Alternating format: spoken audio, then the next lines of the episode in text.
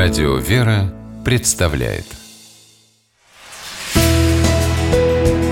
Литературный навигатор Здравствуйте! У микрофона Анна Шапилева. Знаменитый герой Ильфа и Петрова Остап Бендер мечтал уехать в Рио-де-Жанейро. Русский писатель Мирослав Гришин, работая морским агентом, долгое время жил в этом любимом городе литературного охотника за стульями и мечтал о России. Сбежав однажды от яркого солнца и вечного карнавала, он вернулся на родину и отправился пешком странствовать по святым местам. Паломнического и просто жизненного опыта за это время накопилось столько, что Мирослав почувствовал необходимость делиться своими впечатлениями и мыслями с другими. Так на литературном небосклоне появился самобытный писатель, чьи рассказы, лаконичные, доходчивые и при этом мудрые, сразу же по достоинству оценили. Очередной сборник Мирослава Гришина под названием «Слезы», как и его предыдущие книги, читатели встретили с теплом. Грустное заглавие, однако, не задает тона всей книги. Да и в одноименном рассказе, открывающем сборник, слезы скорее радостные, чем печальные. Слезы некогда сильного, властного и грубого человека, Анатолия, мэра некоего городка.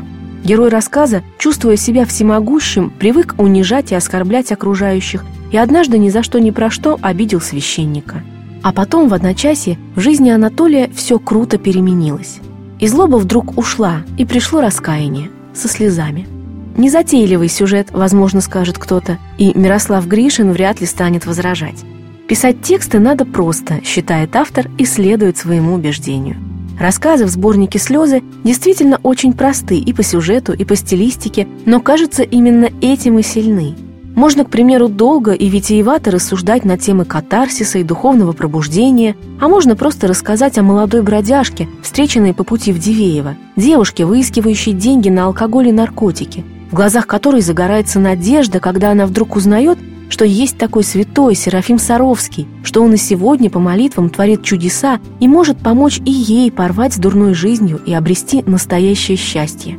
Это всего лишь один из эпизодов рассказа «Поездка в Дивеево», а сколько еще подобных историй можно встретить на страницах книги?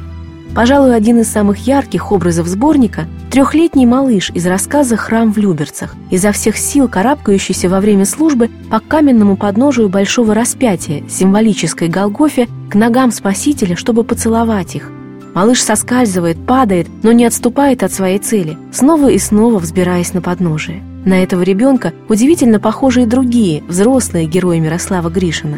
На своем пути к Богу они оступаются, порой падают, но не отчаиваются и находят силы подняться и продолжить путь. И слезы льют только от радости.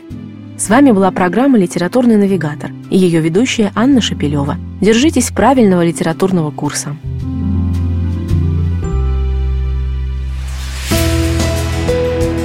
Литературный навигатор.